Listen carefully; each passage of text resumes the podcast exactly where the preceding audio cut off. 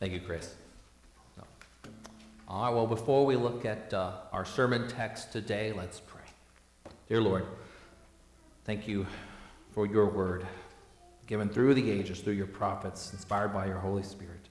Give your people hope and certainty for their future and uh, hope in the darkness and pointing always forward to Christ our Savior. Pray that you would strengthen our hearts and our minds in the grace that you've given us. And, and we put our, set our hope fully upon you today. Pray this in Jesus' name. Amen. So our sermon text is Zephaniah chapter 3, 14 through 20, which we read earlier. And Zephaniah spoke these words to the nation of Israel about a generation before Babylon would come in and conquer them and take them away as captives. And Zephaniah warned that these troubles were judgment for Israel's sins. But he also promised that afterwards, God would restore their fortunes. And that's that restoration, that's the focus of our verses today. So their hope back then, as now, was in the living God who acts in history to save, has done so, and will continue to do so. And this is your hope. So even if things look like they're just going from bad to worse, you have a certain hope in God and his promises to you. Now, when we consider the prophecies of the Bible and history, two things become evident. One is that God has fulfilled his word in miraculous ways, and that the other is there is more to come. And we think about the Israelites and the promises to them. They did return, and they did miraculously rebuild their nation. And Babylon fell from other circumstances, and, and it fell never to rise again. And yet, from then up until now, enemies have continued to trouble Israel. So we know that the words of Zephaniah are not fully completed yet. There's more still to come. And if there's more of it still to come, then that means that there is great joy ahead as God's going to bring them to completion. God is going to restore all things. And what's new since Zephaniah is that Jesus is the Messiah. And he began restoring all things with his first coming, but all of it's going to be fully realized when he comes again. So we're going to look at these, these prophecy of Zephaniah, and, and we're going to connect it through Christ to us. And one of, one of those connections here is from the book of Acts, chapter 3, verses 18 through 21. It says this But what God foretold by the mouth of all the prophets, that his Christ would suffer, he thus fulfilled. Repent, therefore, and turn back, that your sins may be blotted out, that times of refreshing may come from the presence of the Lord, and that he may send the Christ appointed for you, Jesus, whom heaven must receive until the time for restoring all the things about which God spoke by the mouth of his holy prophets long ago. So there is coming a time for restoring all the things spoken by the holy prophets. So these promises matter to you because in Jesus, they are your promises too. Jesus made the way for all people from any nation to join God's covenant. His death on the cross was for the sins of all people, so that any who believe in Jesus as the Messiah become God's people. And this is made really clear in Ephesians 3 chapter or chapter 3 verse 6.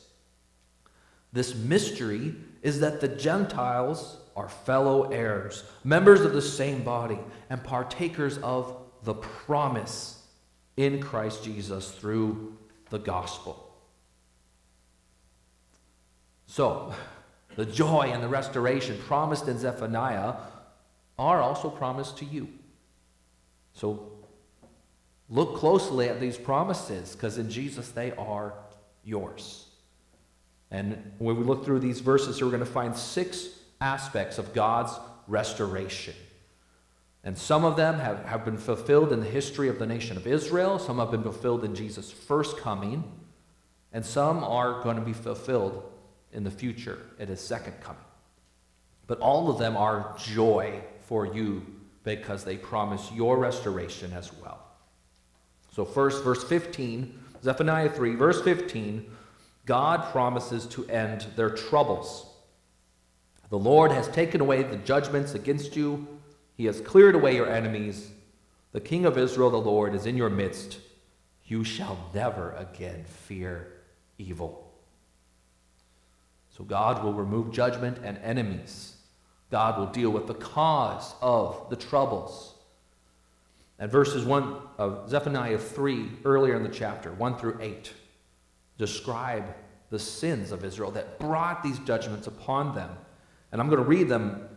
And as you hear them, as you listen, you're going to hear a lot of parallels with our own society today. Chapter 3, 1 through 8. Woe to her who is rebellious and defiled the oppressing city. She listens to no voice. She accepts no correction. She does not trust in the Lord. She does not draw near to her God. Her officials within her are roaring lions. Her judges are evening wolves that leave nothing to the morning. Her prophets are fickle, treacherous men. Her priests profane what is holy. They do violence to the law. The Lord within her is righteous. He does no injustice. Every morning he shows forth his justice. Each dawn he does not fail, but the unjust knows no shame. I have cut off nations. Their battlements are in ruins. I have laid waste their streets so that no one walks in them. Their cities have been made desolate, without a man, without an inhabitant. I said, Surely you will fear me. You will accept correction. And then your dwelling would not be cut off, according to all that I have appointed against you but all the more they were eager to make all their deeds corrupt.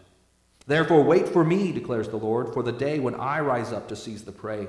For my decision is to gather nations, to assemble kingdoms, to pour out upon them my indignation, all my burning anger. For in the fire of my jealousy, all the earth shall be consumed. Whew. Zephaniah is describing a society that was being ripped apart by sin.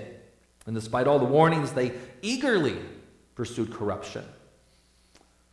And judgment had to come. But although judgment must come, God promised to save a remnant, a faithful remnant, from their troubles, both within, within their hearts, and without. God would show mercy and end the judgment. He would bring them back but also he would reform the people so they would repent of their sins that caused their troubles.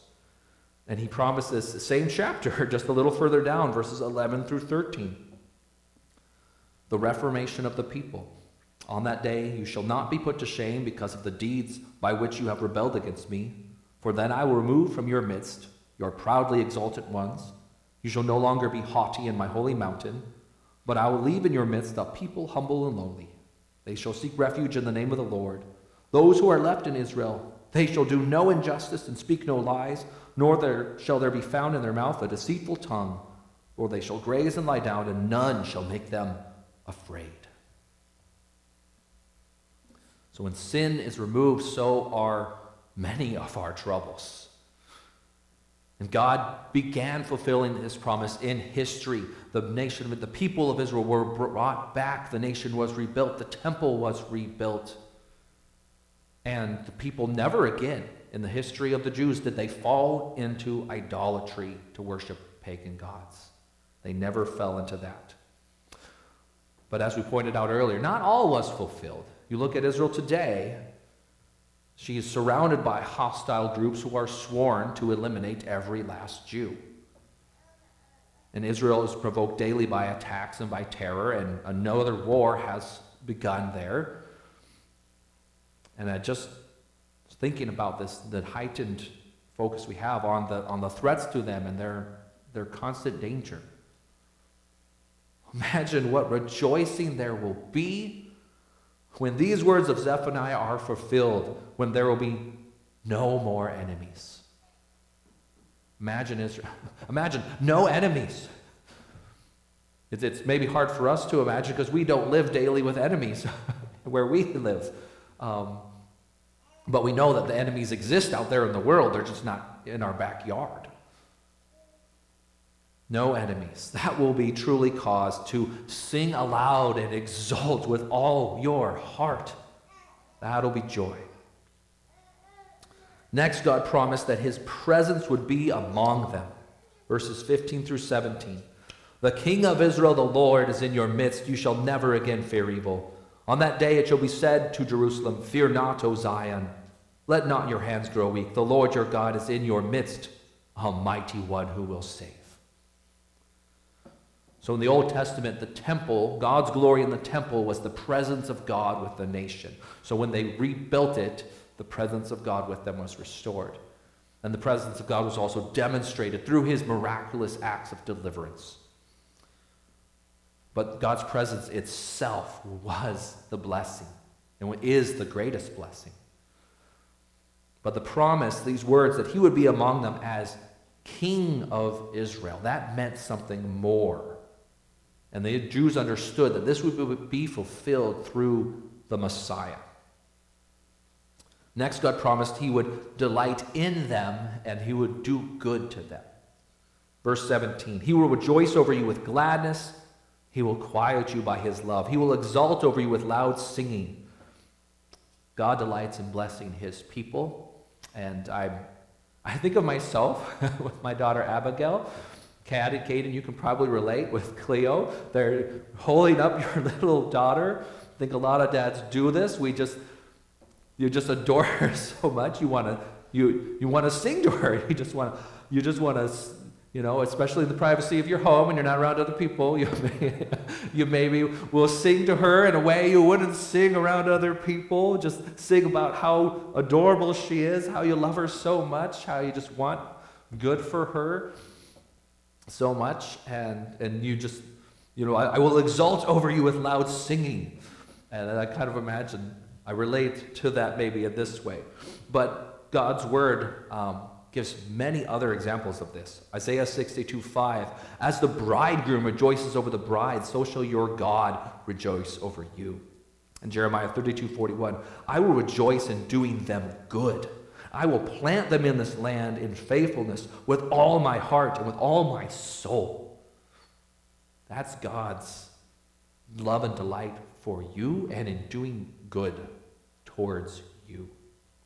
So there's joy in knowing there's, that God loves you and he loves to do you good. Next, God will comfort those who mourn over Zion. Verse 18 I will gather those of you who mourn for the festival so that you will no longer suffer reproach.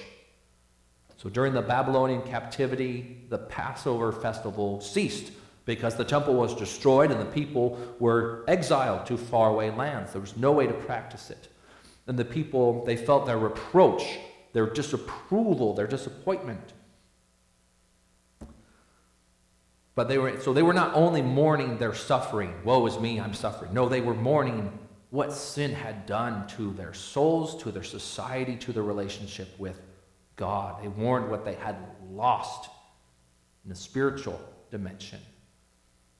And God says He will gather those who mourn for what was lost, for the spiritual things that were lost, for what sin had done to them. Those who mourn over those things, God has comfort for them. God's promises are comfort to them. And those promises cannot comfort someone who will not see their own sin and who will not see what sin has cost them. So, The next comforting promise is that God will free captives and gather outcasts. Verse 19 and 20. Behold, at that time I will deal with all your oppressors.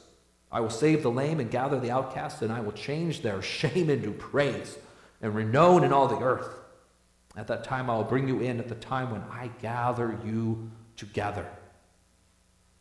So the power of their captors will be broken. The people will return. God will gather them together. And Israel at the time was reviled as a people, a lame, outcast people, helpless pawns, victims in the games of the powerful empires. But they would be miraculously restored into a nation, and the whole world would be perplexed, unable to explain how it had happened, except God did it. And this happened after the Babylonian captivity, but it also happened in modern times when, after nearly 2,000 years of dispersion, the Jews became a nation again, the nation of Israel. And the final comforting promise in these verses is God will exalt them. Verses 19 through the end of 20. I will change their shame into praise and renown in all the earth. At that time I will bring you in, at the time when I gather you together. For I will make you renowned and praised among all the peoples of the earth when I restore your fortunes before your eyes, says the Lord. Have you ever experienced losing your respect? Maybe you let some people down, disappointed them, and they could never look at you or treat with the same respect again. That is a very bitter loss, and it is hard to regain. You must re earn it with consistent trustworthiness. And if you, uh, and you mess up again at all, it can be very easy to lose it again. God promises to turn shame into renown and praise. Everyone will see, here are the people God delights in. So the renown is, is that they are honored because God has chosen them as his people and he has lifted them up. So God's restoration, we look at all this together, God's restoration is great joy. It's the end of troubles, of enemies, and of sin. It's God's presence with us, God's delight toward us comfort for those who mourn, outcasts freed and returned, and honor restored. Great promises. However, as, we, as we've mentioned, not all of it was fulfilled at that time in the history of Israel. So Israel looked for, they knew more was to come, and they looked ahead to the Messiah who would fulfill all God's promises. And the Gospel of Mark introduces Jesus this way in chapter 1, verses 14 through 15. Jesus came into Galilee proclaiming the gospel of God and saying, The time is fulfilled and the kingdom of God is at hand. Repent and believe in the gospel. So Jesus did not yet come to remove all enemies, he came to restore the souls of men from sin. In John 1, verse 29, John the Baptist proclaimed, Behold, the Lamb of God who takes away the sin of the world. Jesus came to take away the sin of the whole world, the sin that troubles your soul, that causes trouble between people, and that brings judgment upon us. And Jesus came as a suffering servant. Matthew 20, verse 28. The Son of Man came not to serve, or not to be served, but to serve, and to give his life as a ransom for many. Jesus fulfills God's promises for all who believe in him. So if we look at let's look at Jesus and how he fulfills these promises of Zephaniah. In Jesus, your judgment is removed. Romans 8 1. There's therefore now no condemnation for those who are in Christ Jesus. Jesus began, so he began the removal of your troubles judgment removed, sin in your heart removed, but not all troubles on this earth and enemies and afflictions removed. Although he does not yet end all troubles, he does remove their sting because none of them can separate you from God or from your better future in him. And concerning your troubles, Jesus says, In the world you will have tribulation, but take heart, I have overcome the world. John 16 33. Also in Jesus, God's presence is with you. Jesus is Emmanuel, God with us. As scripture says, the word became flesh and dwelt among us. So Jesus is closer than the glory that was in God's temple. He was God, walking side by side among mankind, and he gives his Holy Spirit to dwell in any who believe in him to this very day. John 14, 16 through 17. And I will ask the Father, and he will give you another helper to be with you forever, even the Spirit of truth, whom the world cannot receive, because it neither sees him nor knows him. You know him, for he dwells with you and will be in you. Also, in Jesus, God's delight rests upon you, and he blesses you. Ephesians 2 4 through 7. But God, being rich in mercy because of the great love with which he loved us, even when we were dead in our trespasses, made us alive together with Christ. By grace you have been saved, and raised us up with him and seated us with him in the heavenly places in Christ Jesus, so that in the coming ages he might show the immeasurable riches of his grace and kindness toward us in Christ Jesus. So you have God's grace and blessings in Jesus now, but there are immeasurable riches of kindness ahead for you. In Jesus, God comforts those who mourn. 2 Corinthians 1 3 through 5. Blessed be the God and Father of our Lord Jesus Christ, the Father of mercies and God of all comfort, who comforts us in all our affliction, so that we may be able to comfort those who are in any affliction, with the comfort with which we ourselves are comforted by God. For as we share abundantly in Christ's suffering, so through Christ we share abundantly in comfort too. God comforts you in, in your troubles. God is with you. He loves you. His presence and his love strengthen you in your troubles. And he gives you hope in the certainty that one day he will restore all things. And Jesus, God frees captives and gathers outcasts. Colossians 1:13. He has delivered us from the domain of darkness and transferred us to the kingdom of his beloved Son. And Ephesians 2:13 and 19. But now in Christ Jesus, you who once were far off have been brought near by the blood of Christ.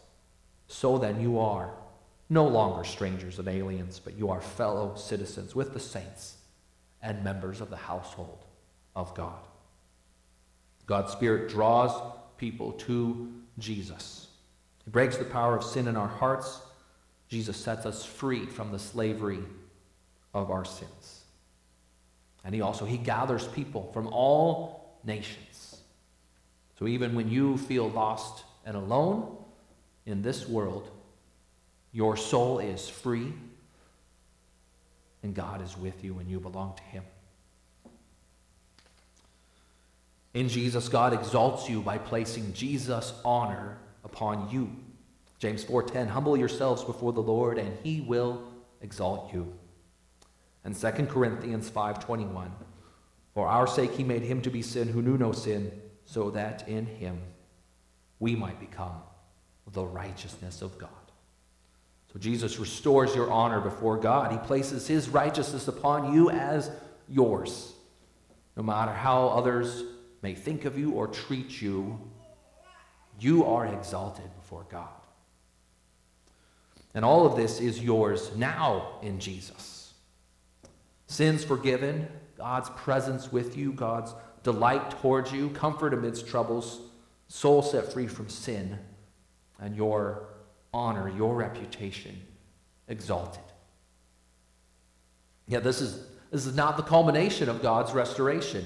When Jesus comes again, all will all troubles will cease. There will be no more enemies, no more afflictions, and God will be closer to you than ever and you will know the immeasurable riches of his grace and kindness. The book of Revelation, chapters 19 and 20, they describe the return of Jesus as the conquering king who will defeat all enemies, and then will come the judgment. So every evil that troubles mankind, that troubles creation, will be judged and removed. But those who trust in Jesus will receive what Jesus promised them in Matthew 25 34. Then the king will say to those on his right, Come, you who are blessed by my Father, inherit the kingdom prepared for you from the foundation of the world. This kingdom is the new Jerusalem that will come down out of heaven, described in Revelation 21. Verses 3 and 4 Behold, the dwelling place of God is with man. He will dwell with them, they will be his people, and God himself will be with them as their God. He will wipe away every tear from their eyes. Death shall be no more, neither shall there be mourning, nor crying, nor pain anymore, for the former things have passed away. So at that time, all the promises of Zephaniah will be fulfilled.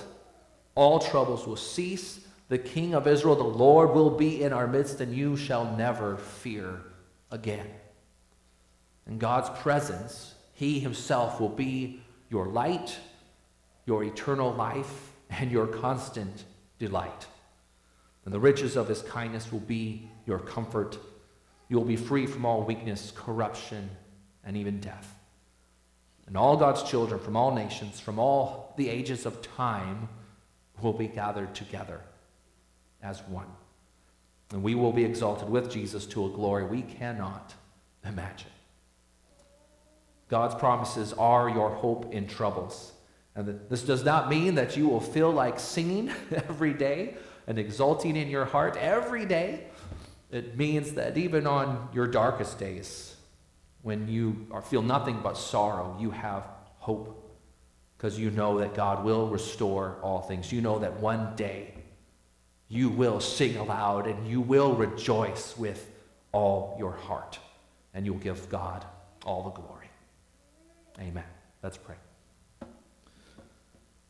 Dear Lord, thank you for your word, for your promises in Zephaniah, fulfilled in Christ and promised to us to give us a future and a hope.